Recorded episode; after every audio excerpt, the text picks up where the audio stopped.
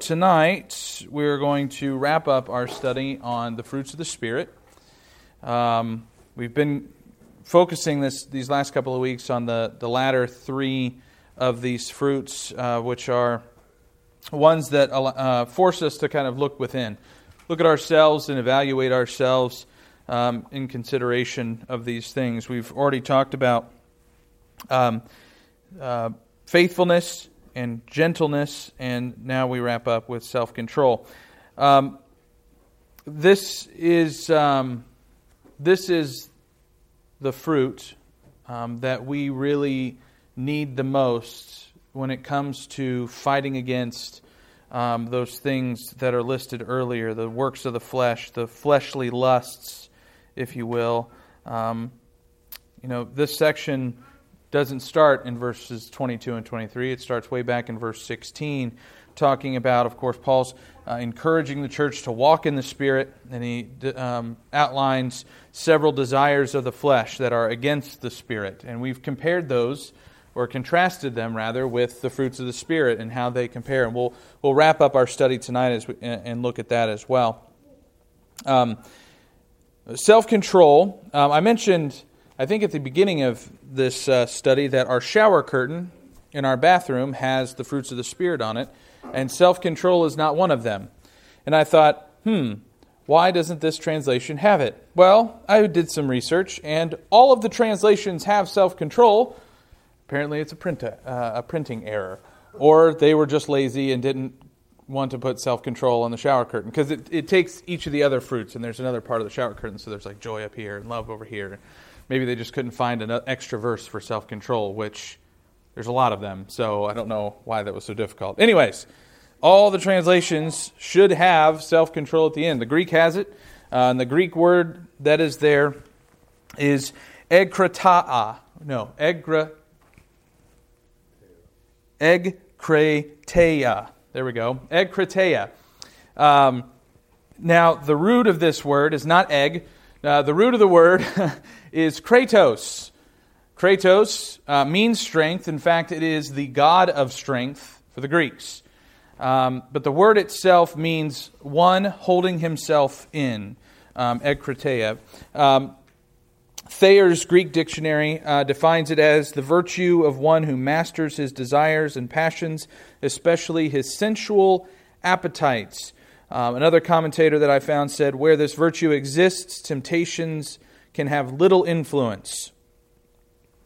And when we look at the life of Jesus and we look at the temptations that he faced, he was very self controlled. Um, each time, uh, it didn't seem, uh, uh, you know, with the, with the um, accounts that we have of the temptation of Christ, it didn't seem that there was any kind of internal battle that Jesus was fighting. Right? When, when Satan tempted him with something, you know, turn these breads or turn these turn these breads into stone, turn these stones into bread. Um, that's from the dyslexics Bible, right? Uh, turn these turn these stones into bread. Jesus, there was not this pause that we see, and Jesus like, hmm, I am pretty hungry, right? No, Jesus was self controlled. He immediately was prepared and was able to respond to that. Um, and so, those who are led by the Spirit, those who walk in the Spirit, should um, produce this self control in their lives. And I would, I would have to say that out of all of these fruits of the Spirit that we've talked about so far, this is probably the hardest. Because in the world that we live in today, um, there's a lot of things that require self control, whether it's how we treat our money, how we um, shop at the grocery store, how we eat, right? Dale talked about gluttony. While that is not a fruit of the Spirit, it definitely falls into those sins um, that are works of the flesh. Gluttony is a selfish desire. It is something that if you don't have self control over the food that you're eating, you can be gluttonous. So, self control is something that, that is a difficult thing, not just in spiritual realms, right? In the, in the spiritual things, not realms, but spiritual aspects of our life, but also in the, the other aspects of our lives as well. Now, in terms of how this is seen in the life of a Christian, um, as I mentioned before, it is necessary in dealing with these fleshly lusts, um, and it is necessary to overcoming the works of the flesh, like fornication, and outbursts of wrath. If you look back at verses 19 and 20 of Galatians 5, this is where Paul kind of lists these things out. He says, The, work, the works of the flesh are evident sexual immorality, impurity, sensuality, idolatry, sorcery, enmity, strife, jealousy, fits of anger, rivalries, dissensions, divisions. Right? All of those things, if you have self control, can be overcome or avoided altogether. The um, Spirit, right? We're talking about walking in the Spirit. If you turn over, look at Romans chapter 8, verses 11 through 14. The Spirit is given uh, to the Christian, of course, in the act of baptism and the, receive the gift of the Holy Spirit. It is given to aid us in this regard. If you look at verse 11 through uh, 14. If the spirit of him who raised Jesus from the dead dwells in you, he who raised Christ Jesus from the dead will also give life to your mortal bodies through his spirit who dwells in you, right? So the spirit dwells in you. So then, brothers, we are debtors, not to the flesh, to live according to the flesh. For if you live according to the flesh, you will die. But if by the spirit you put to death the deeds of the body, you will live. Right? Deeds of the body, works of the flesh. For all who are led by the Spirit of God are sons of God. So, the Spirit is an aid to us in this. Um, the Spirit's aid comes in response, as we kind of talked about this morning, in asking for it in prayer. Look at Ephesians chapter 3. Starting in verse 14 here. For this reason I bow my knees before the Father, from whom every family in heaven and on earth is named, that according to the riches of his glory he may grant you to be strengthened with power through his Spirit in your inner being. Right? So the Spirit is something that aids us in this, and it is um, acquired, of course, through prayer. And we also must be willing to stand strong uh, in our fight or in our um, battle against these temptations that we may, may face um, in terms of our self control. Look at Ephesians chapter 6. Flip over there real quick. Ephesians 6, starting in verse 12, talks about this battle and, and the fact that we need to stand strong in the power of God's might. For we do not wrestle against flesh and blood, but against the rulers against the authorities, against the cosmic powers over this present darkness, against the spiritual forces of evil in the heavenly places. Therefore, take up the whole armor of God, that you may be able to withstand in the evil day, and having done all, to stand firm.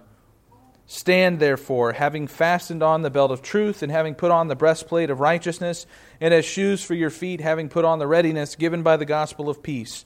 In all circumstances, take up the shield of faith with which you can extinguish all the flaming darts of the evil one, and take the helmet of salvation and the sword of the Spirit, which is the Word of God, praying at all times in the Spirit, with all prayer and supplication to that end.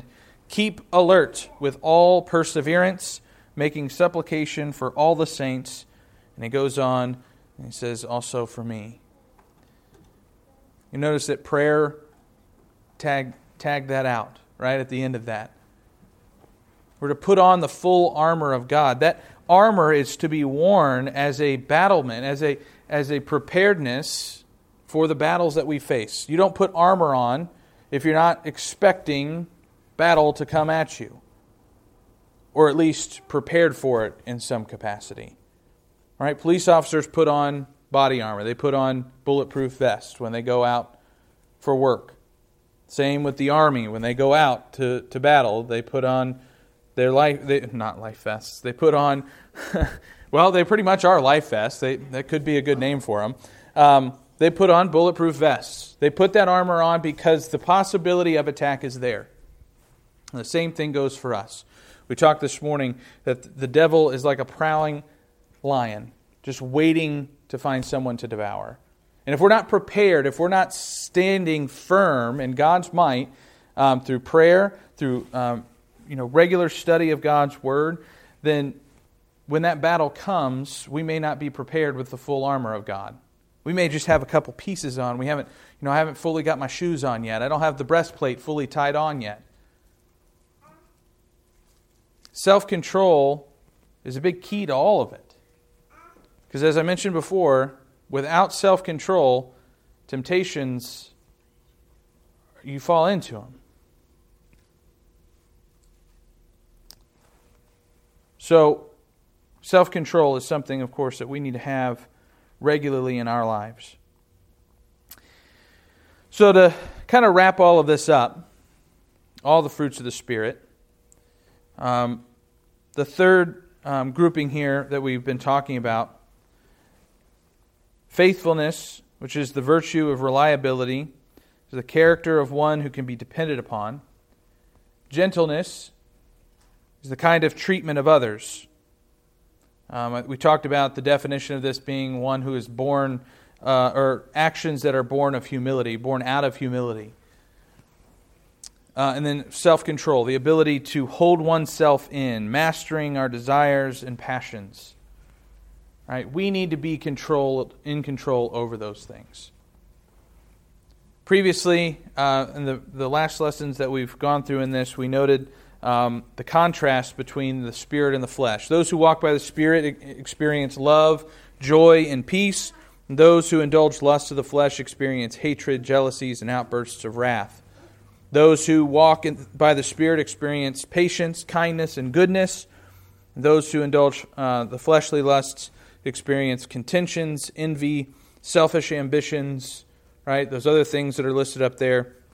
And now, tonight, as we wrap this up, those who walk by the Spirit experience faithfulness, gentleness, and self control. But those who walk in the flesh or indulge in fleshly lusts experience jealousies, contentions, and immorality. Now, in previous lessons, as I kind of wrapped up each section of graces, I asked the question of which would we rather have? Would we rather have a life that's infused with love, joy, and peace by the Spirit of God?